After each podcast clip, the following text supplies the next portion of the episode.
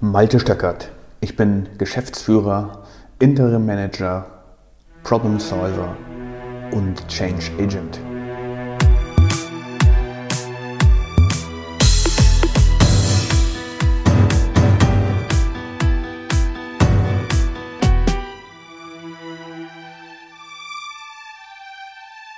In der heutigen Episode geht es darum, dass der Wille zur Veränderung wichtiger ist als eine schnelle Umsetzung.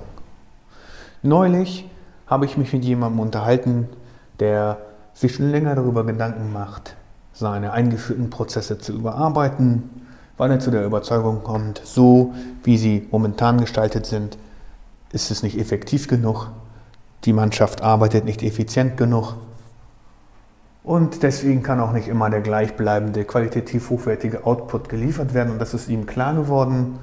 Und daraufhin hat er sich die, den einen oder anderen Prozess durchgelesen und ist dahinter gekommen.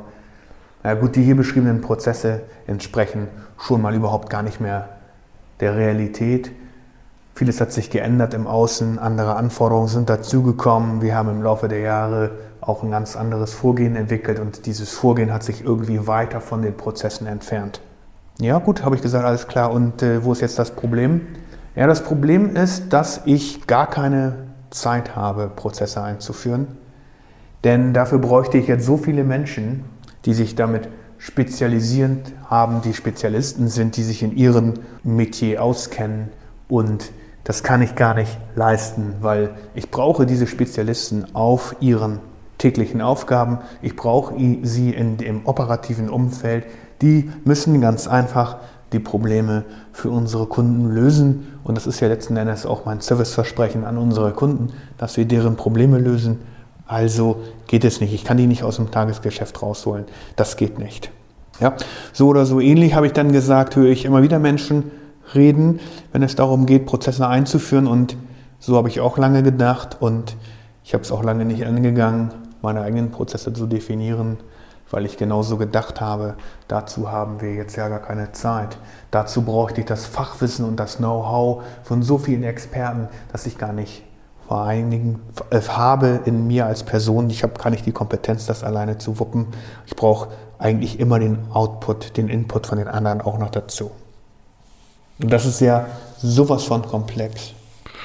Auf der anderen Seite sind wir tatsächlich nur so ein kleiner Expertenladen, aber wir arbeiten doch nur in einer Abteilung, zusammen alle gemeinsam, da braucht man sowas nicht.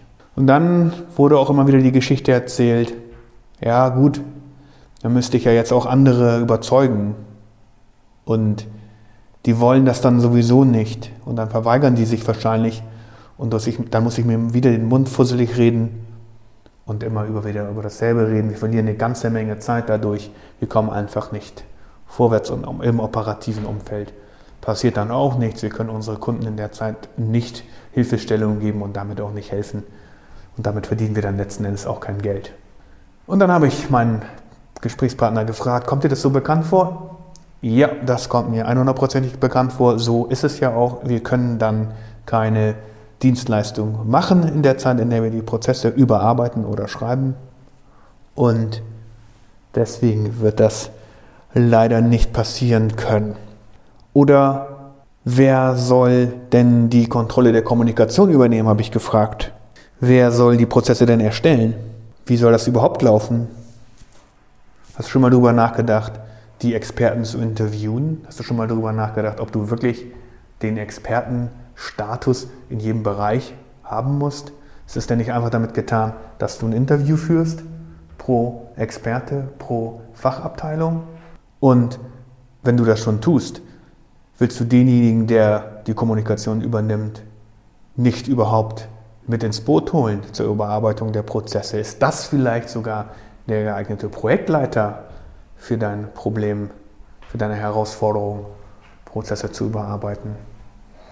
Hm, da hat er ein bisschen drüber nachgedacht und meinte, ja, das äh, hört sich ganz gut an. Ich habe ja wohl auch nicht die eine Person, die sich voll im Unternehmen auskennt und, der, und die Person, die wirklich alle Prozesse en Detail kennt. Ja, sage ich, brauchst du ja auch gar nicht zu haben. Ist doch schön, wenn ihr verschiedene Aufgaben habt. Ist doch auch schön, wenn ihr verschiedene Kompetenzen an Bord habt. Ist doch sehr gut, wenn du alle diese Experten schon an Bord hast. Die wissen ja genau, was in ihrem Expertentum zu tun ist. Die wissen genau, was in ihrer Nische zu erledigen ist. Die machen das nach aller Wahrscheinlichkeit auch sehr gut. Vielleicht nach bestem Wissen und Gewissen. Und da könntest du auch mal reingucken. Aber im Prinzip ist es ja gut, wenn sie wissen, was sie tun. Und jetzt geht es darum, einen zu finden, der sozusagen den Kit dazwischen bringt. Zwischen die Realität und den Prozessen, die du momentan abgelaufen, abgebildet hast. Denn du hast ja gesagt, da gibt es eine Diskrepanz. Genau. Ja, das macht Sinn. Und was würde das für eine Person sein, wollt ihr dann von mir wissen? Ja, sage ich letzten Endes, spielt es gar nicht so eine große Rolle, ob das ein Ingenieur ist oder ein Praktikant oder ein Student oder ein Sachbearbeiter. Was du wirklich brauchst auf dieser Position, ist einmal der Wille zur Veränderung und dann der Glaube daran, dass am Ende ein besseres Leben, ein besseres Miteinander stehen wird. Wenn du diese Person hast, die das mit Leidenschaft, mit Wirr vertreten kann, dann spielt die Qualifikation dieser Person nicht wirklich eine große Rolle, denn die Basics, wie man Prozesse erstellt, die Basics, wie man eine Prozesslandschaft macht, das kannst du lernen, das kann jeder lernen. Dazu brauchst du einen Schulabschluss. Mehr wahrscheinlich nicht. Denn es ist kein Hexenwerk, Prozesse zu erstellen. Man muss sich eben nur auf ein Vorgehen einigen. Man muss sich eben nur mit bestimmten Tools auskennen. Und dann ist es das auch schon. Okay, das klingt ja spannend. Das heißt, ich könnte irgendjemanden nehmen, der für mich das Projekt leitet. Ja, sage ich, das könntest du tun. Ich könnte dir natürlich auch noch ein paar Hinweise geben, wer der richtige Projektleiter ist. Da könntest du mich einfach mal darauf ansprechen, dann gebe ich dir einen Anforderungskatalog und dann kriegst du den von mir. Das gilt übrigens auch für dich, lieber Hörer. Frag mich an nach dieser Liste, nach besonderen Fähigkeiten, die solch ein Projektleiter haben sollte. Und ich schicke ihn dir gerne per E-Mail zu. Das ist überhaupt kein Problem. Zurück zu unserer Diskussion. Hat er dann noch gesagt, okay, das bedeutet, ich will es ja. Ich will diese Veränderung ja. Und ich gesagt, gut, alles klar. Denn meine Erfahrung ist, wenn die, das ist positiv, weil meine Erfahrung ist, wenn die Führung bereit ist, das durchzuziehen und auch voll dahinter steht, dann ist so einiges möglich. Dann braucht es auch gar nicht so viele Menschen, wie wir eben schon gesehen haben, die sich jeden Tag damit beschäftigen.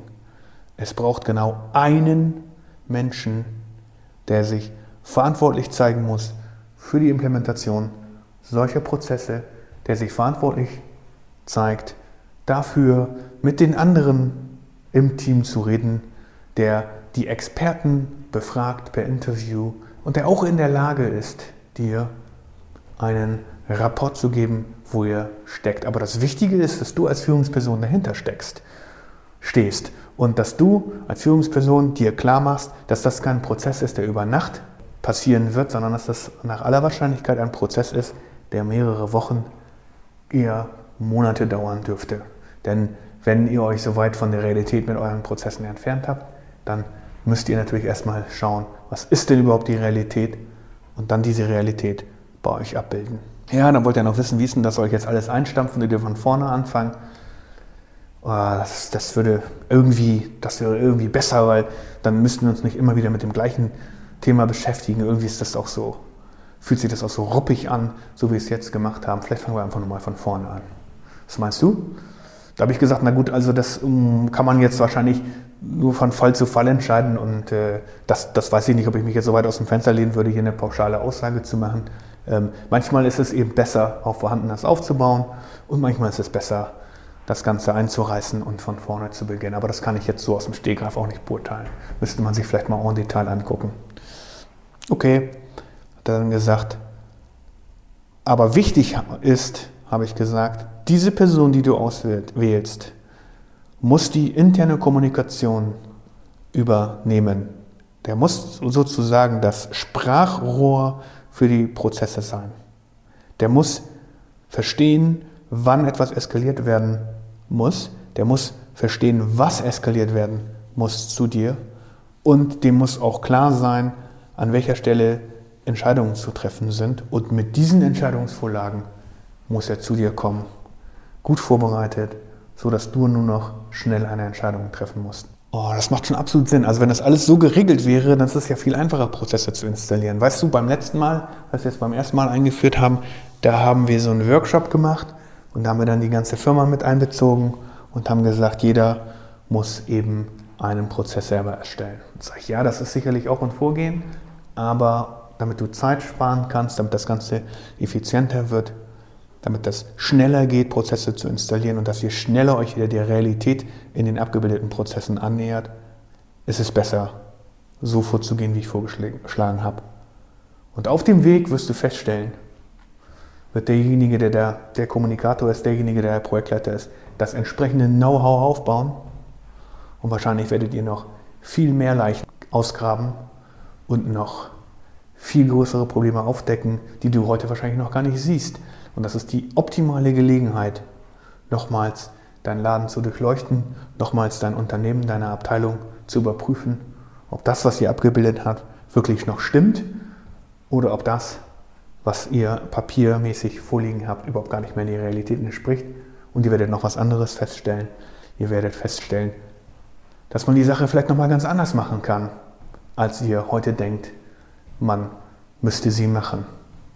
Denn durch diese Überprüfung und durch eine wirklich offene Fragestellung und gerade mit jemandem, der vielleicht gar nicht unbedingt das Expertenauge hat, sondern das Auge von außen oder eben vollkommen äh, wertfremd ist, vollkommen äh, expertenfremd ist sozusagen, also voll, vollkommen fachfremd ist das richtige Wort ist, wird ganz andere Resultate erzeugen können, weil diese Person auch anders fragen wird. Weil diese Person hat ja nicht die gleiche Kenntnis, die gleiche Erfahrung und damit ist, ist diese Person in der Lage, ganz anders zu fragen. Ja, das fand mein Gesprächspartner tatsächlich gut und interessant. Hat sich dann für das Gespräch bedankt, ich mich auch und so sind wir dann auseinandergegangen und jetzt bin ich mal gespannt, wie sich die Situation geändert hat, hat wenn ich das nächste Mal mit ihm telefoniere. Vielen Dank fürs Zuhören. Wenn dir diese Folge gefallen hat, dann hinterlasse mir doch eine Bewertung auf Apple oder Spotify. Ich freue mich auf das nächste Mal.